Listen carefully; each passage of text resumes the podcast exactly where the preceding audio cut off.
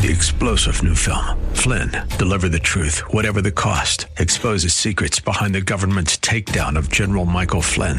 Flynn knew what the intel world had been up to. He ordered the first audit of the use of contractors. This set off alarm bells. He told the truth. He was the most dangerous person for Donald Trump to hire. They had to get rid of Flynn. Flynn, Deliver the Truth, Whatever the Cost. Available now. Watch it today. Go to Salem Now dot com. Salem Now dot com. For the first-time investor and the lifelong trader. This is the Biz fourteen forty. K Y C R, Golden Valley, Minneapolis, Saint Paul. With S R N News, I'm Bob Agnew in Washington. The debt limit talks continue on Capitol Hill. I thought we made progress last night. That's House Speaker Kevin McCarthy sounding optimistic yesterday. They took a break after no agreement was reached into the wee hours of this morning today, with talks expected to continue. Russia's military struck a building containing psychology and veterinary uh, facilities in Dnipro in central Ukraine. The B B C's James Landale reports two people were killed, two children among the thirty people who were wounded in that attack. Ukraine has called a day of mourning um, for the two people who died in that strike. Uh, they're still clearing up the the, the, the the remnants of the building that was destroyed. Um, we now know that thirty-two people were injured. Uh, thirteen of them are still in hospital, and five, we're told, are in a very serious condition. The B B C's James Landale reporting, and this is S R N News. Wally Langfellow and Eric Nelson from Minnesota Score Radio's ten thousand Takes, talking about Minnesota's ten thousand losing teams. Wild Wolves, Gophers, Twins, Vikings, you name it, we'll cover it. Will any team step up and give Minnesota's long-suffering fans something to cheer about? If they do, we'll tell you about it on ten thousand Takes. ten thousand Takes, weeknights at five. Here on the Biz fourteen forty. Twin Cities Business Radio.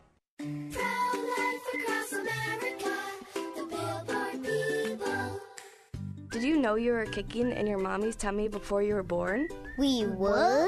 Yep. I just learned at school that babies move and kick before they're even born. No, no wonder we're so good at soccer. That's right, kids. A preborn baby is moving about and even kicking just fourteen weeks from conception. Hello, my name is Marianne Koharski. I'm the director of Pro-Life Across America. If you know someone who is pregnant or in need of information and alternatives to abortion, or you'd like to support the work of Pro-Life Across America, please call one eight hundred three six six seven seven seven three, one eight hundred three six six seven seven seven three, or visit our website at pro life across america dot org. Pro-Life Across America is non-political and totally educational. A baby's heart is beating eighteen days from conception. Pro-Life Across America, the Billboard people. If you could build the world's greatest radio station, where would you start? We'd begin by creating a live station that's able to provide breaking news updates. Then we'd install some of today's top political voices behind the mic. Finally, we'd craft a convenient way to listen with a specialized mobile app. No, it's not a work in progress. It's on the air now. A M twelve eighty, The Patriot. Intelligent radio. Online at A M twelve eighty the patriot dot com. Portions of this program may have been pre-recorded. The views expressed on the following program do not necessarily represent those of this station or its management.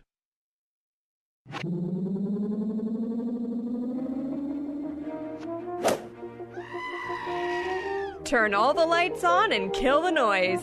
The Biz fourteen forty presents the best two hours of economic news and commentary. It's the King Banyan Show. How about a Fresca? Your source for penetrating economic insight, razor-sharp analysis, and unflinching universal thought. Everything you need to maintain clarity and stay ahead of the economic curve. Now, here's Professor King Banyan. He's a strange doctor. Strange doctor. We finally made it to campus. Welcome back, King Banyan Show, the Biz fourteen forty, second hour today, and I wanted to dig into a few more uh, pieces of the uh, reports coming out this week, uh, some of the other data. One thing that uh, we didn't talk about the first hour of the show, and if you missed the first hour of the show, maybe you decided to sleep in on this beautiful uh, Memorial Day weekend morning. Uh, just a bright, beautiful sun out there. It's what? seventy degrees up here in Saint Cloud. Can't get better. Um, go back and listen to us, uh, twin cities business radio dot com. you can find the podcast there uh, for this week and for all the past weeks. And so whenever you, whenever you find yourself needing to do something else, you need to just time shift your your King Banyan show listening. It's okay. We're we're cool. Just go ahead and uh, and and download that podcast there. And you know what? Even better. What if you just subscribe to it? You could do that. You could just get the show. You get the show on on your reader, I believe, every, every week. I think there's a reader in there. I'm going to double check that during the break, because if there isn't, there ought to be one. Um, the the particular piece of information that I am interested in the most um, of from this week was actually not the report I just spent a lot of time talking about in personal income, because again, it's the first of the three of the of uh, uh, Reinhart referred to it as the, the Vincent Reinhart referred to as the trifecta of data, uh, and um, and uh, and the the you know what, I'm going to play them again. I want you to just listen to this little comparison. So one is former Federal Reserve staff economist Vincent Reinhart, who now works at Mellon Bank. Um, and then the second one's going to be Loretta Mester, who is the president of the Cleveland Fed. I want you to hear sort of the run, the, the interplay between them. So let's let's just do these again, Spencer. So this is cut number. This is Reinhart, cut number two. Absent distracting drama on the debt ceiling or banks, if the Fed gets a trifecta of strong data, the economy's active economic activity has momentum, resources are stretched, and inflation it continues to be stubborn, then they'll raise rates. So the debt ceiling matters for the next couple weeks. From the Fed's perspective, if it's hanging out there, it's harder for them to act. If it goes away, then uh, they can fo- focus more on what they really want to focus on, and that is the incoming economic data. I'm not sure what they're going to do at the next meeting. You read the minutes that were published yesterday, they're not sure either. And again, they're not sure either, meaning, if I just go ahead and pull, let me pull up that quote again.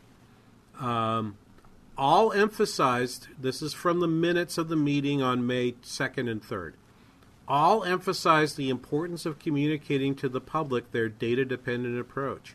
Some stressed F O M C statement should not, the, the F O M C statement shouldn't be interpreted to signal either that decreases in tar- in the target range are likely this year, or that further increases has been ruled out. Right? Um, there is uh, there, uh, and you can just go back in our Twitter feed using the hashtag pound K B R S. Go back, and this would have I would have done this back on, on Wednesday of this week. Um, And you can just pull, I, I've got an entire uh, set of ten tweets that will give you pull quotes from the minutes of that report. Um, I think they're pretty clear. But so you listen to Reinhart. Let me then play play one more time. This was Loretta Mester on Friday on C N B C in an interview with uh, Steve Leisman, uh, cut number sixteen. The way I view it is I would like to get to a point in the funds rate where I feel that whatever the next move is, and whenever that is, it's about equally weighted between an up move and a down move. And given the data that we've had so far, I don't think we're at that level yet. We're not there yet. She's basically what she, she's not seeing the data yet, and so and she's already seen, right, in that recording, she's already heard both that, that data that I was just citing to you on personal income, and I'll now flip over to the second report on the on first quarter G D P, which revised up. But here's a couple of the key. There's two key points to be raised in those data. One, if I look at what happened with if I look at what happened with um, with uh, let me, I lost that point here. And I look at profits, okay. Profits from current production, okay, decreased one hundred fifty-one billion dollars in the first quarter, decreased uh, sixty point five billion dollars uh, um, in the fourth quarter.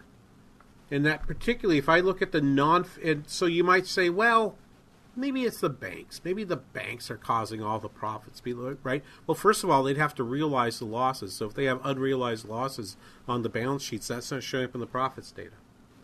Um, domestic non-financial corporations lost showed a decrease in their profits of one hundred nine billion dollars. Let me go pull the ta- let me go pull that table for a second.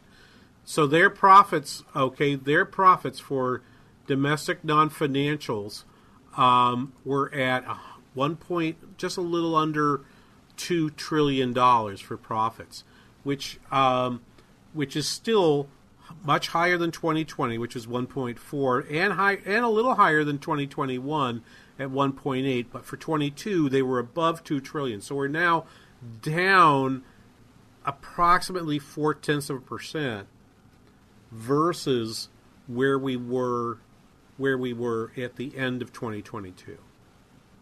Slight decrease in profits, not very much. Has there been a lot of cooling of the economy?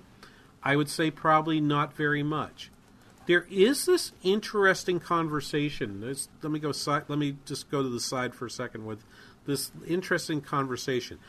There are, when we teach our first-year students in economics, so sometimes they're sometimes they're in their second year of their studies, college studies, but it'll be their first economics course. So when a student takes their first Principles of Macroeconomics course, just about every professor I know will take a little time to talk about the national income and product accounts. And if they're doing it right, at least in my view, if you're doing it right, you have to start with explaining to students there are three different ways in which we can measure um, we can measure the output of the economy, right?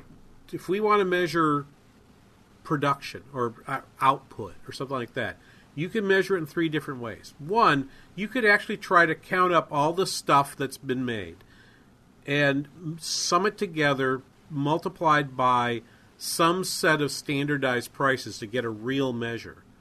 And that's what that's that would be real gross production, or we would call that gross output. Another way to look at it is by taking all the expenditures that come from the various sectors of the economy. So if I was to map an economy in what we typically would call the circular flow of the economy, there are three basic, there are four basic units out there.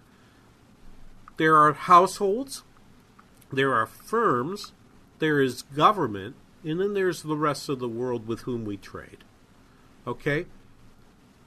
If I want to count up, the, I, so one way I could do it is I could try to count exactly what's happening inside the firms and count them all up. Another way I can do it is try to count up all the money that gets paid to the firms from households, from each other, from government, and from the rest of the world. Typically, when we do a representation of the G D P report, it is that measure, consumption, meaning the money that comes from households to purchase goods and services. Investment, business, businesses buying goods for final use from each other. Government spending, which is only the government expenditures on goods and services. Transfer payments don't count. And then rest of world. What's the net flow of international trade between the United States and other countries? You put those four together, that's the measure of G D P that we frequent. frequently used. I've greatly oversimplified this. I'm trying to do in about three minutes what I typically take fifty to do. Then the last way to measure it, though, is by measuring the receipts received by the households from the other sections of government. And that would include wages, that includes interest and dividends, rent from property you own, and then, since entrepreneurs live in households, we count profits as part of that. And so it's only in this second measure that we actually get a look at that way of flowing it. So we would look at gross domestic income as the summation of those various payments, the wages, the rent, the interest and dividends, and the profits. If I look at those data, okay, in, in real terms, that was down half of percent in the second quarter, in the first quarter of twenty twenty-three, and down four tenths of a percent in the first quarter of twenty twenty. Uh, excuse me, down two point three percent uh, in the f- first quarter of twenty-three and down three point three percent in the first in the fourth quarter of twenty twenty-two. There are some folks out there who try to average G D P and this second number, G D I, the sum of the payments. And if you take the average of those, those are negative. Yet nobody is screaming that there's a recession going on right now because we all focus on the G D P number rather than the G D I number. But the G D I number is closer to what is closer to and kind of like, well, maybe there's a recession actually having started, maybe not. Maybe the G D P numbers are waiting to catch up. Maybe there's a revision coming. I don't know. But I, I will say um, the thing that I found interesting is that the thing that's in that G D P report that you might have missed is the fact that profits are actually declining in the first quarter of twenty-three. So is the economy really just booming like gangbusters? Maybe. But you can, if you want to dig into the data, you can find data that might not support a very robustly growing economy too. Let's take a break here. When we come back, we'll play that uh, Kashkari clip that I've basically teased for you for the last uh, for the last half hour or so. But I got a couple others that are that are like personal favorites of mine. It's Memorial Day weekend. I get to play a couple personal favorites. King Banyan Show, The Biz, fourteen forty.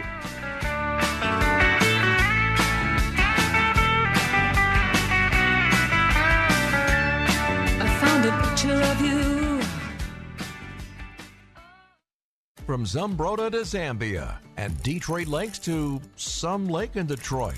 We're where you are. Stream Twin Cities Business Radio anytime, anywhere at Odyssey dot com or with the free Odyssey app. Wesley Financial Group is not a law firm. This story is called The Ugly Truth About Timeshare. If you think you've done your family a favor by buying a timeshare, you need my help. Hello, I'm Chuck McDowell, C E O and founder of Wesley Financial Group. Ten years ago, I started helping folks cancel their timeshare, and in the process started what's now called the timeshare cancellation industry. Timeshare is the only thing that you can buy that you can't tell me how much it's going to cost or when it's going to end. When you buy a timeshare, you give them a blank check to fill out any amount they want for annual maintenance and assessment fees. The crazy thing is, this never ends. Even when you die, your family's now going to be stuck with this burden. Stop the insanity today. Call my office now. If we take you as a client, I guarantee we'll cancel your timeshare or you'll pay nothing. Call for your free information kit. eight hundred, six two six, five two five two. That's eight hundred, six two six, five two five two. eight hundred, six two six, five two five two. How is your car payment treating you? What if I told you you could make a free phone call right now and reduce your car payment by as much as eighty-three dollars a month? Look at your car payment closely. You could be paying as high as twenty percent interest. Rate Genius can help you reduce your car payments by reducing your interest rate to as low as two point four eight percent A P R. We can refinance most existing car loans or leased cars, new or used, and save you money every month. Put more money back in your pocket. The call is free to find out how low we can lower your car payment. Five minutes of your time right now could save you hundreds of dollars a year. Call Rate Genius now. eight hundred, seven six four, two one seven nine. eight hundred, seven six four, two one seven nine. eight hundred, seven six four, two one seven nine. That's eight hundred, seven six four, two one seven nine. Not all applicants qualify for a loan or rate savings. Actual offer terms, including A P R, are determined at the time of your application based on creditworthiness, value of the vehicle, loan term, and other factors. Dad, guess what? What? You are going to be a grandfather. That's great. Not too long ago, moments like this with my daughter would have been a challenge. It was a long road for me to find myself again after Vietnam. It was my neighbor Jim, another Vietnam veteran, who finally convinced me that I could still connect with my family and find that fulfilling life I'd lost. And I went for help down at the V A. If I can take that first step after almost fifty years, I know other veterans can too. Visit make the connection dot net to find out more. The Ramsey Show. And your husband's going to step up and get a backbone and deal with this because you're going to end up really further pissed at him if you don't. Yeah, you're going to end up losing your marriage over this. The Ramsey Show. Live every weekday afternoon from one to four.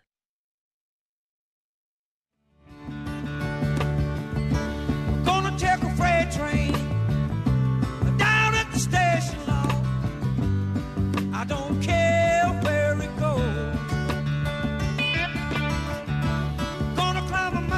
Welcome back, King Banyan Show, the Biz fourteen forty. Um, happy Memorial Day weekend to you. Uh, and we're we're talking through uh, talking through some of the data for the last uh, hour plus of uh, the King Banyan Show here. But I'm I'm going to switch switch um, tracks here just a little bit. Similar, but not quite the same. Uh, yeah, am I going to talk about the debt ceiling piece? All right. sixty seconds on the debt ceiling, then I'm going to pro- then I think I'm going to get maybe I'm going to get away from it a little bit here. Um, no, you know what? I'm not. I'm actually going to talk about this now, and then I'll I'll jump to Kashkari in a minute. If I since I started this, let me finish it. The debt ceiling d- debate is playing out almost exactly the way anyone that's ever had any experience around a around a legislature, around a government has had. And I'm a former state legislator, so I have some fam- and went through a shutdown of state government back in twenty eleven. I it's, that was a year, the year in which I uh, worked on the budget as part of the majority, and it's amazing how close you can get, go back and forth, back and forth, back and forth in these things. And there is something about the necessity of doing something right now that causes all of a sudden some things to shift and move. It did not surprise me in the slightest that the government, that, excuse me, that House, some House Republicans were out in the last twenty-four, thirty-six hours saying something to the effect of, um, saying something to the effect of, well, you know, I we really got to have those work requirements, we really got to, you know, so maybe there's not a deal here, and, and to have the Democrat, and particularly to sort of do two tracks where the president's out saying saying there won't be a default. We're going to fix this. Okay, nobody wants a default here, and so forth. And then the House Democrats coming out particularly and saying saying the Republicans are terrible. Okay, look at look at them playing games with with uh, taking taking the credit rating of this economy at risk. And so, sure enough, yes, on Thursday, Fitch, who's normally the one that moves first, came out with a negative credit warning for U S debt, saying, hey, you know, we might think about downgrading their debt from their triple A status if it turns out they actually do default. It's like, you know, if you default, you probably don't deserve a triple A status. Okay, so there's been some noise made to this effect. All right, I have to play this now because I just think it's really, it's really interesting. On Thursday, Um, Jim Grant, longtime author of Grant's Interest Rate Observer. I have to tell you, I heard about Jim Grant when I was, first when I was in college, and here I am now, you know, on the back on the back forty of my career. Um, and um, and uh, this guy's been around a long, long time and has seen a lot of things and has is a really, really interesting writer. It's written, by the way, I should recommend for you. If you're ever interested in in in, um, in some of what he writes, uh, read his biography of Walter Bagehot. Uh, Bagehot.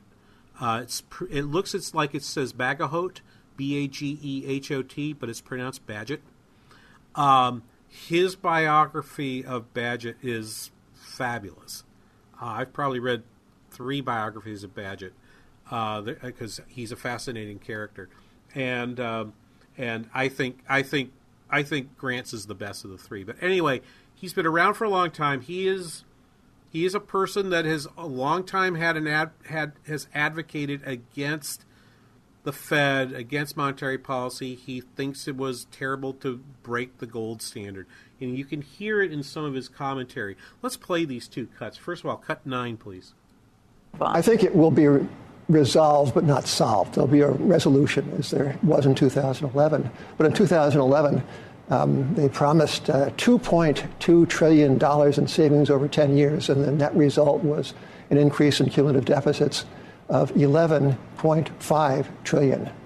So on form, um, and I thank David Stockman for his fabulous fiscal digging, but on, on form, uh, this uh, I think imminent resolution will entail a lot of out-year promises that, uh, uh, based upon history, will be negated or forgotten. It's not even clear to me it really does that, because all you really have is a two-year, what appears to be forming is a two-year plan um, which the current Congress can will either enforce or not. And if they break the promise, then they break the promise, and they suffer the consequences in November. And that, which may be a little more real, reality-based. Um, wanting to kick things out to future Congresses is something that, you t- you know, it's typically really, uh, uh, it's a shell game. It, it, it, they're not real savings if it's left to another Congress to enforce those savings upon itself. Um, Grant continues, cut number ten. Does debt matter, Jim? Yes. Yes, it matters a great deal. Um, the United States lives the charmed life of the reserve currency issuer. But I think that the reserve currency is kind of a poison chalice, to mix up metaphors, because it facilitates um, our living, our consuming much more than we produce. We are a net importer of stuff. We are a net issuer of currency. And our currency is the greatest export you can imagine. It costs nothing to produce. It is accepted worldwide. But that acceptance of the currency and the debt in which the in, denominated in those dollars, that acceptance we must not take for granted. And I think that rising rates that we see on the screen today um, are the intimation of the market's downgrade. Never mind Fitch for a moment, but the market's potential marginal downgrade of the United States Treasury. That's pretty. I think that's fairly profound. It, it, I've had this question appear I, uh, on Twitter. Uh, it's been asked to me on Twitter. It's been asked on the show uh, um, a, a couple times. Spencer can certainly rem- would certainly remember uh, that that you know, will the U S stop being a reserve currency? There was a statistic out this week that that on, that only fifty-eight percent of world trade is denominated, was uh, conducted in dollars, uh, and, and and that number being down from a number closer to seventy-five percent at some date in the past. That's true, but that's not necessarily. What does that really mean? I'm not sure. I would say I would say this much about it. One, the dollar's preeminence as the reserve currency was going to fall regardless of whether we ran good or bad monetary policy, because the volume of trade has grown, and therefore the volume of of tra- along with it the volume of transactions, and along with that, as economies develop, they get to be big enough that they can actually sustain trade in currencies other than the dollar. The dollar's preeminence is a fact is a factor that dates back to World War Two, when the rest of when Europe, which had been the financial center of the world, was a smoldering ruin. Japan Japan had suffered uh, uh, two atomic bombs, and there frankly was no other place that could guarantee the financial the, the world financial structure other than the United States. The United States got itself a heck of a bargain at Bretton Woods, okay? Gave itself a lot of benefits because it had the benefit of geography to do that. That was never going to stay in place forever. That, you know, yes, we closed the gold window in nineteen seventy-one and really hurt ourselves, but the rest of the structure of the I M F, the World Bank, the Bank of International Settlements, and so forth, all stayed in place. And rather than those institutions disappearing with the gold standard, they simply evolved into something else. But that evolution causes these other forces to come into play that would that provide a countervailing power against having the World Bank and the I M F kind of dominate the world stage as sort of stalking horses of U S foreign policy. That was always bound to happen. Right? The we are playing a dangerous game by using the dollar as a weapon against against Russia, because we could do it against Russia, but if we if but if that if that tells the Chinese, well, we're going to use it against you someday too if you don't do what we say, well, then it's in the it's in China's great interest to develop an alternative infrastructure, and that alternative infrastructure That alternative infrastructure would be supported by an economy that is increasingly becoming the size of the U S economy. Not because they're as productive as we are. Gosh, no, they're not, not even in the neighborhood of our level of productivity. but they're simply big on the basis of the fact they have so many people. Their population is their strength. The population, by the way, that they're squand- they've squandered through the, the uh, one-child policy and now are facing a, a declining labor force. How they get out of that, I do not know. How's the U S dealing with it? Well, in some part, by being a, a, a beacon to highly productive human beings to move to this country. Um, China is not a place people emigrate to, okay, um, by and large. Um, particularly non-ethnic Chinese persons don't emigrate to China, okay? Look at the data. It's pretty evident. They don't. So, you you know, for some for us to have our reserve currency threatened means you have to have other economies grow. We want other economies to grow. That's great. But none of them, except with the possible exception of China, we don't really think they're going to grow enough on the one on the one hand. And on the other hand, China makes it very hard for you to use their debt instruments in which you can store and receive a return on your renminbi receipts that you get from international trade.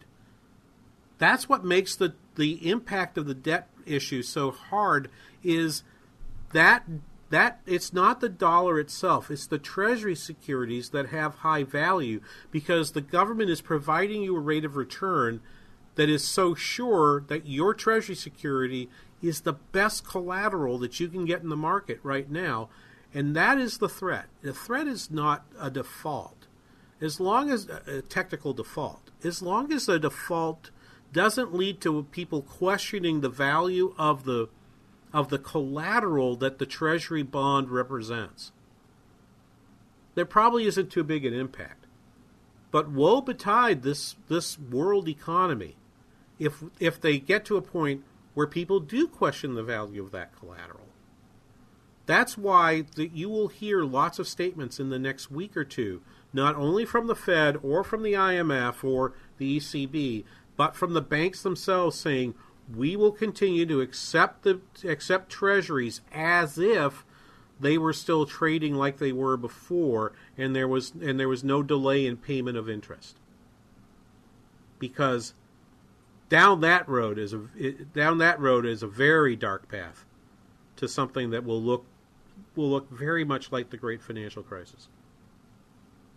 I don't think they they don't have to do that. I don't think they will do that, and I really don't think I don't really think that the White House and Congress are going to dare that particular op, op, that that particular possibility. We'll be back right after this. You're listening to the King Banyan Show on the Biz fourteen forty. And I've been taking care of business every day.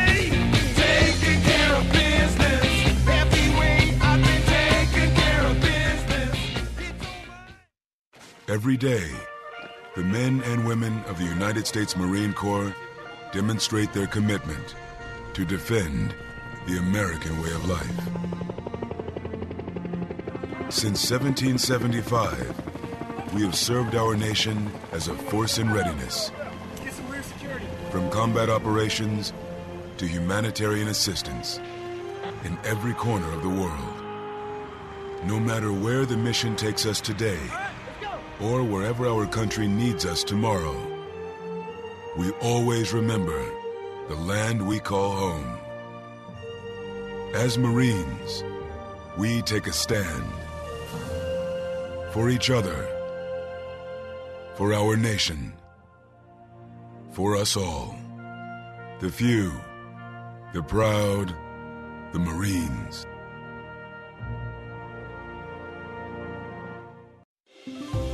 Looking for a new way to give back to your community, learn new skills, and make a real difference?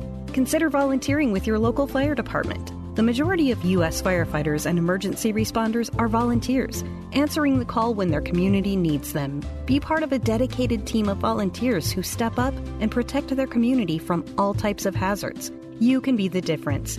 There's no typical firefighter. Anyone can volunteer to serve their community. Volunteering as a first responder is really about having the heart and drive to make a difference where it's needed most. Aside from helping your community and being there for those in need, Being a member of the Volunteer Fire Service provides many benefits, including an opportunity to learn new skills and join a family that will serve with you, always have your back, and train you to be the best version of yourself. Your community needs you. Will you answer the call? Learn more and find a local volunteer opportunity at make me a firefighter dot org. That's make me a firefighter dot org. We noticed we had a leak in our roof. Hey, I'm Brenda from Stillwater, Minnesota. We noticed some water staining in our ceiling by our chimney. This is our first time working with J T R Roofing. A close friend had recommended them and had a great experience. They re- ended up replacing our roof and performed the work on our chimney. I would recommend J T R Roofing because they were reliable, friendly, there were no hidden costs in their quotes, and the craftsmanship was outstanding. Not only did they do an outstanding job on our home, but also they support the community. They've had a good reputation in the thirty years that they've been in business. And just overall, it was just a wonderful experience working with the company. I was absolutely satisfied with the work.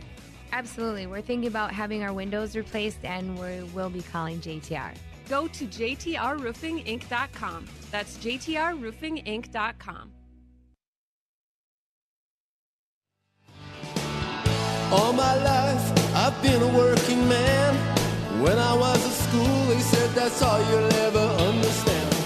No profession didn't figure in their plans, so they sent me down the factory to be a working man. Welcome back. King Banyan Show, The Biz fourteen forty. So good to be with you on this uh, on this weekend. Uh, beautiful day today. Uh, hope you can get out and enjoy it.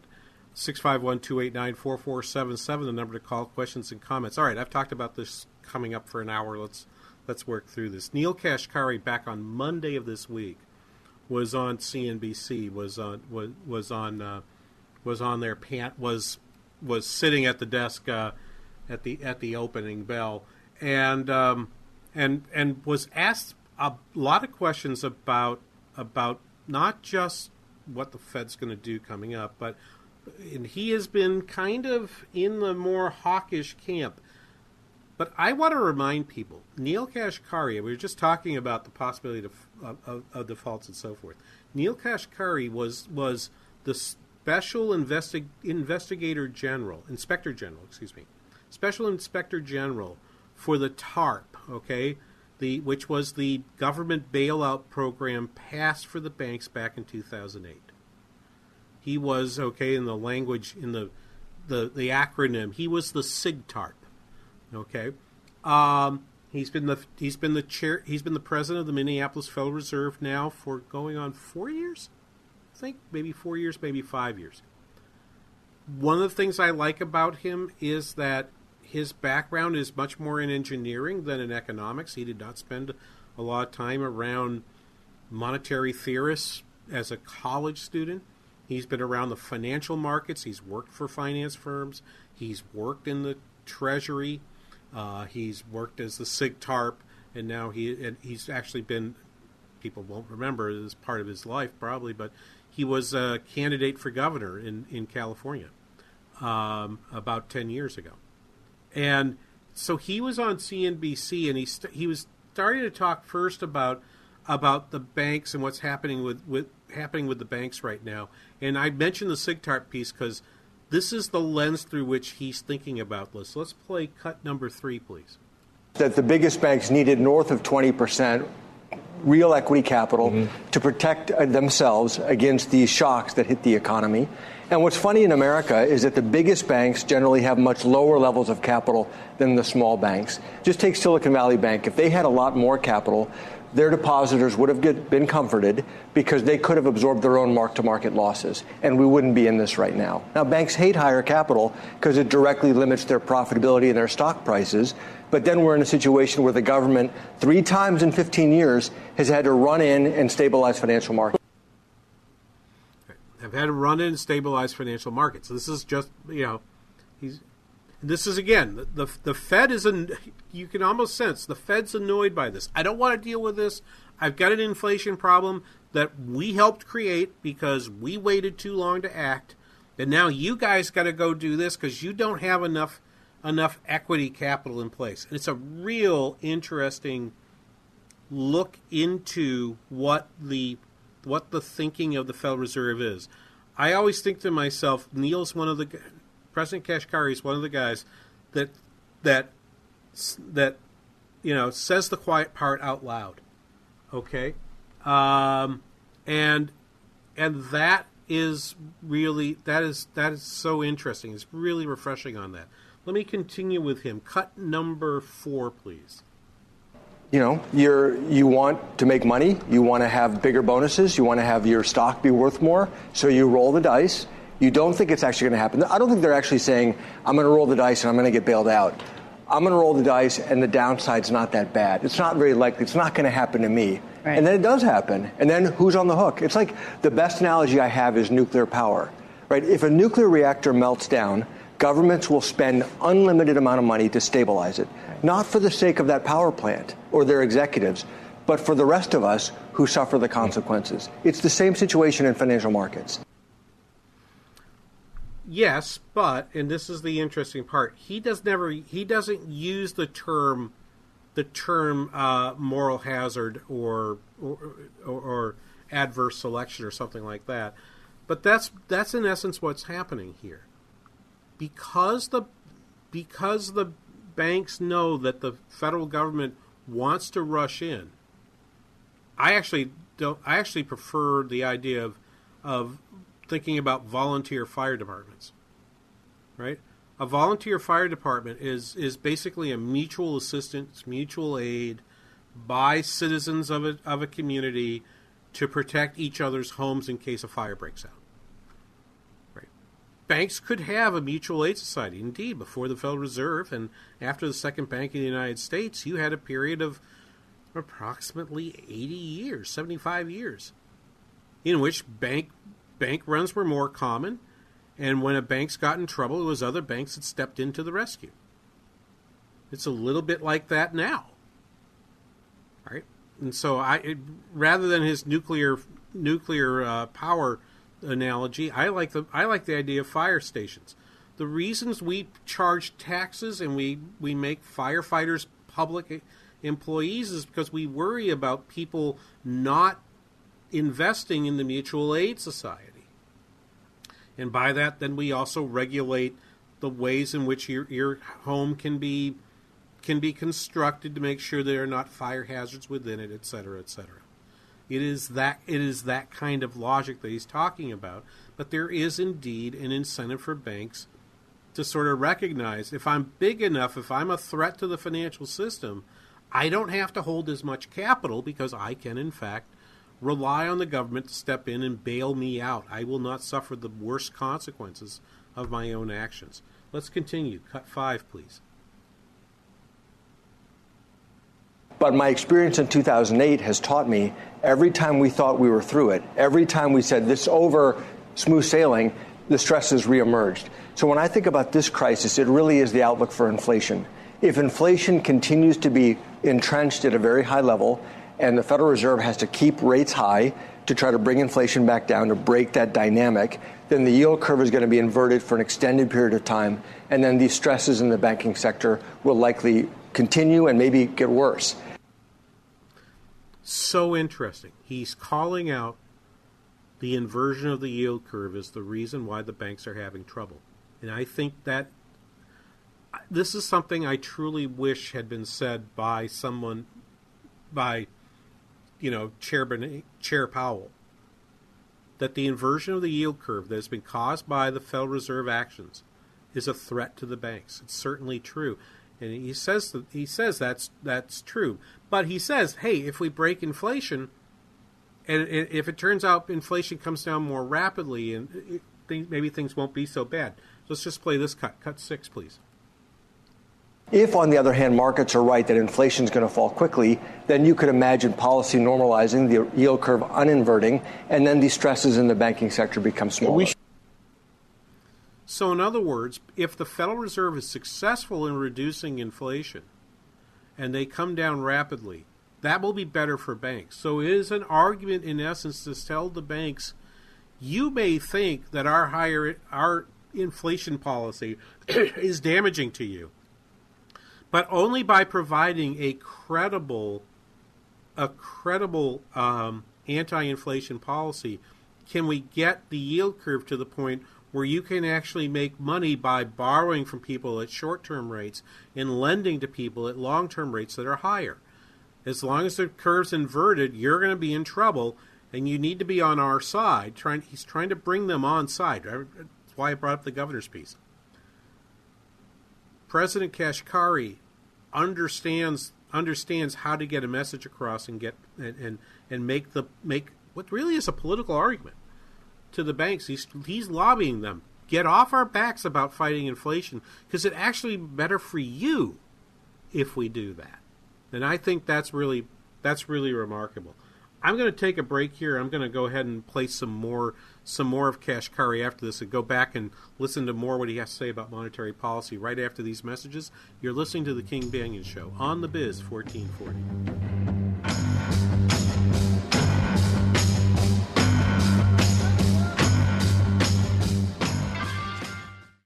The Biz fourteen forty, K Y C R, Golden Valley. I was nine weeks along and didn't know what else to do. I felt helpless, and I didn't want to leave it up to her, but I didn't know what to do or say. I didn't know there were other options available. I didn't know it was a baby with a beating heart at eighteen days. Hello, my name is Marianne Koharski. I'm the director of Pro-Life Across America, the billboard people. So often we get calls just like this from men and women seeking help and alternatives. Our eight hundred hotline connects callers to the services they need for pregnancy, adoption, as well as post-abortion assistance. If you know someone who is pregnant or in need of confidential counseling or would like to support the work of Pro-Life Across America, please call one eight hundred three six six seven seven seven three or check us out on the web, pro life across america dot com. Pro-Life Across America is educational, non-political, and tax-deductible. A baby's heart is beating eighteen days from conception. Pro-Life Across America, the billboard people. Can your I R A stand up to the next financial crisis that our top economists are saying is at our doorsteps? By allocating a percentage of your I R A into physical gold and silver with a tax-free rollover, you can diversify and safeguard your holdings from turbulent markets and economic downturns by putting your I R A back on the gold standard. Find out how to safeguard your assets with a tax-free rollover with a Genesis Gold I R A, the only I R A that can hold physical precious metals. Call now for your free gold and silver report. Protect your I R A today with one simple phone call and learn how to qualify for up to ten thousand dollars in free silver. Call Genesis Gold Group, empowering faith-driven stewardship. eight hundred five oh four one one two three, eight hundred five oh four one one two three. eight hundred five oh four one one two three. That's eight hundred five oh four one one two three. What does it mean to be a Christian woman in our current culture? How does your faith in Christ relate to the world around you? At times, being a Christian can seem like an overwhelming task in today's busy and challenging landscape. That's why you should visit I believe dot com, a site designed for Christian women. Whether you're looking for insight, conversation starters for your church group, or just an uplifting message, you'll find it at I believe dot com. Visit I believe dot com, a division of Salem Media Group. forty thousand dollars? Yes. To fix up your house. You're millionaires. Yes. You had to call me about forty thousand dollars when you have when you have almost two million dollars? The Ramsey Show. Live every weekday afternoon from one to four. From Elk River to the Congo River and Cannon Falls to Niagara Falls. We're where you are. We are Twin Cities Business Radio. Stream the Biz fourteen forty at Odyssey dot com or with the free Odyssey app.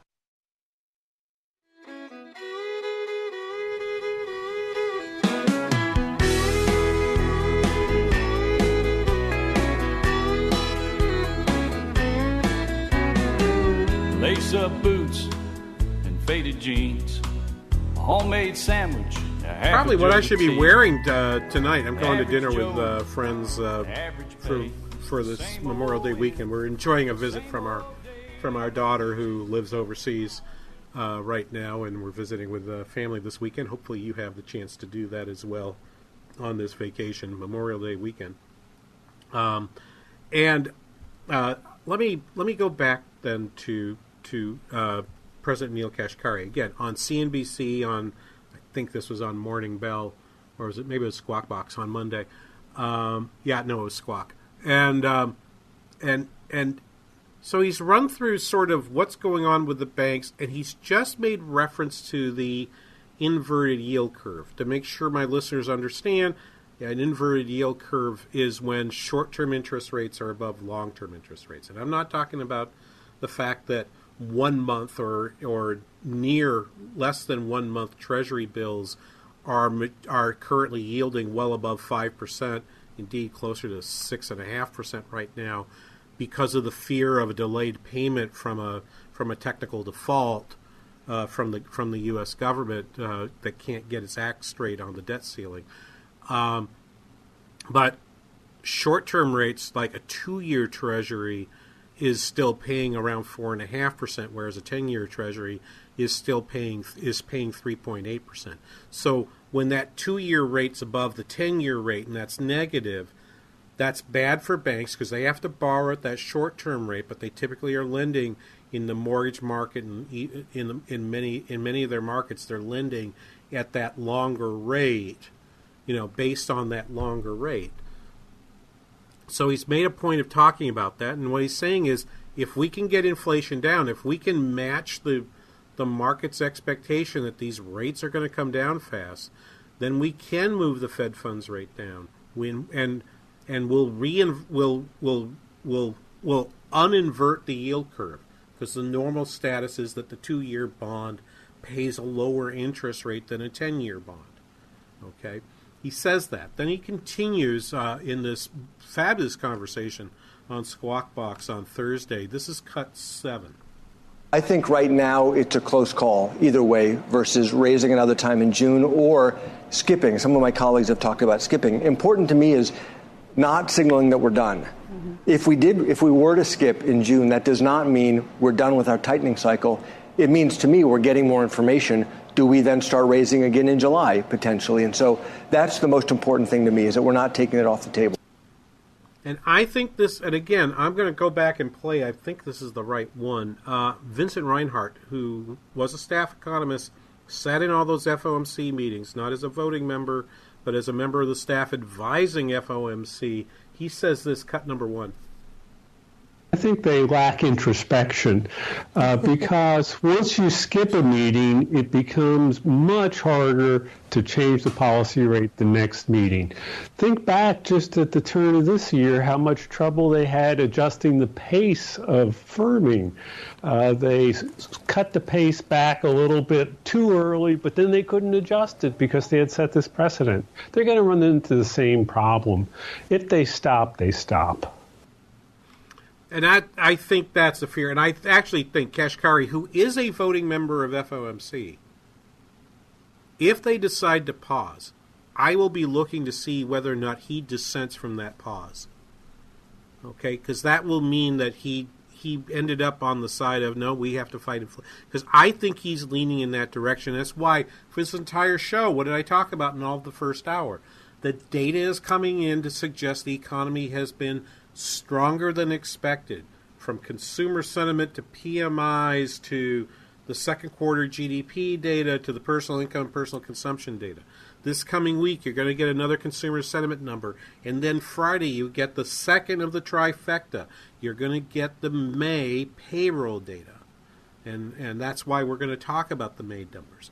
And, and, and you're going to get that. I cannot imagine I absolutely cannot imagine that if that comes in within that two fifty to three hundred range in the in the way that the last few months have gone, and I, if that happens, I can't imagine the inflation rate data is going to change very much, and therefore I cannot imagine that a Kashkari would not think would not go into the meeting thinking they should raise. That doesn't mean they will raise. He's only one voice of twelve. But he could, in terms of voting members, but he may, in fact, then say, you know what, I'm going to have to register a dissent there. If you decide to pause, I'm very concerned that we're not going to, we're not going to turn it back on again. Let's play one more cut. This was, again, Neel Kashkari on Monday on Squawk Box on C N B C, cut eight. Yeah, they've been thinking that for a while. And even though uh, we keep getting surprised about how high inflation has been, how entrenched it has been, how slow it is coming down, markets seem very optimistic that rates are going to fall. Now, I think that they believe that inflation is going to fall, and then we're going to be able to respond to that. I hope they're right, but nobody should be confused about our commitment to getting inflation back down to two percent. Is it? I'm not, again, the, the, the entire... The entirety of the Fed has been been very adamant about saying we are committed to getting inflation down to two percent, because they have to say that. Has their credibility been damaged? Of course it's been damaged. But the, the, the point here is, even though it's a trifecta, their preferred measure this week came in with no change in in the in the intra, in the inflation rate on a twelve trailing twelve-month basis. Between January and April, four point seven, four point seven, four point six, four point seven. Those are the data. They're not going to get another one before their June meeting. They're going to get an employment number. It would have to be, in my mind, calamitous, like a number under one hundred thousand, for anyone to think that, that that's going to end up supporting a pause scenario. Because I think the May G- C P I number, based on what we're seeing so far, the May C P I number is likely to be still with a core C P I that's in that in that area of over four percent. And I do not know how the Fed, and, and more importantly, that the slope of the time over time of that core C P I number on that twelve-month basis is virtually flat. It, it's the It's that, it's that, it's the rate of change. They have to get the rate of changes of prices going slower, and, or, or if you'll forgive me for calculus for a second, that second derivative needs needs to be negative, distinctly negative, for them to even think to me about pausing. And at least in this one case, I think this guy is is going to be the one that ends up dissenting if there needs to be a dissent. Um, I don't think they. I don't think they should back off on that. Um, we'll be back. We'll be back next week with at least uh, at least some information for you about the jobs report as the big number. Uh, it, you know, we'll be here for you with new material next week. Thank you, Spencer, for your work, and happy Memorial Day weekend from the King Banyan Show on the Biz fourteen forty. Are you or a loved one struggling with drug or alcohol use? Maybe you're not sure if it's addiction or if treatment's needed. If so, you're not alone. According to the Substance Abuse and Mental Health Services Administration, nineteen point three million people aged eighteen or older had a substance use disorder in the past year. Hazelden Betty Ford offers a free confidential assessment. Inpatient, outpatient, and virtual options are available. It's time to take back your life. Hazelden Betty Ford can help. This message sponsored by Hazelden Betty Ford, the Minnesota Broadcasters Association, and this station.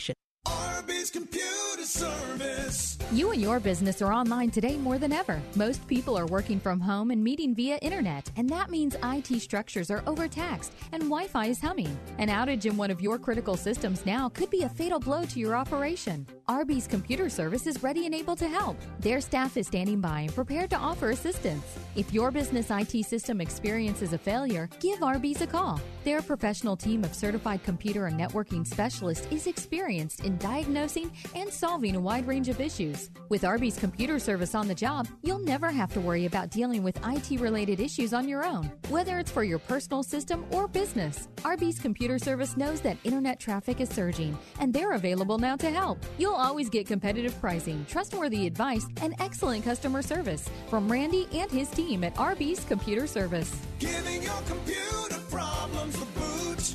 Arby's Computer Service. What's your favorite high school sports memory? A late-inning rally? A game-winning shot? A photo finish? Maybe it's a pep rally or a pregame ritual. Maybe it's the euphoria of a late-night bus ride home after a hard-fought win. Maybe it's having pizza with teammates after the game. Now, imagine if it never happened at all. School sports need your help. With budgets getting tighter, it's more than the games that are on the line. It's all the traditions, the community pride, the culture of your hometown high school, plus all those memories that are on the line, too. What can you do? It's simple. Buy a ticket when you can. Go to a game. Take the whole family. Let's do everything we can to keep those cherished school sports memories alive. This message presented by the Minnesota State High School League and the Minnesota Interscholastic Activities Administrators Association. C S Lewis once said, "Education without values seems to make man a more clever devil. A Christian education is the solution to this problem and can be yours for half price for your child's first year." Twin Cities Tuitions dot com and area schools are working together to make this a reality for families just like yours. Now you can equip your child with the knowledge and moral foundation needed for them to make an impact in today's world.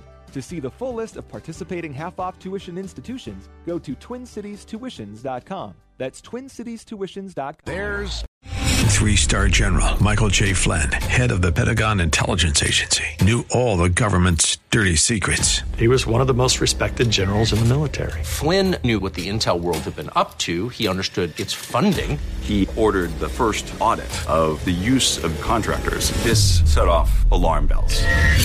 The explosive new documentary, Flynn, Deliver the Truth, Whatever the Cost, and covers the facts behind this scandal. Flynn told the truth. He was the most dangerous person for Donald Trump to hire. I find out the worst enemy that I'm going to face in my life is right here in America. They took my assessment and they wanted me to change it. And I was like, I'm not changing it. They had to get rid of Flynn.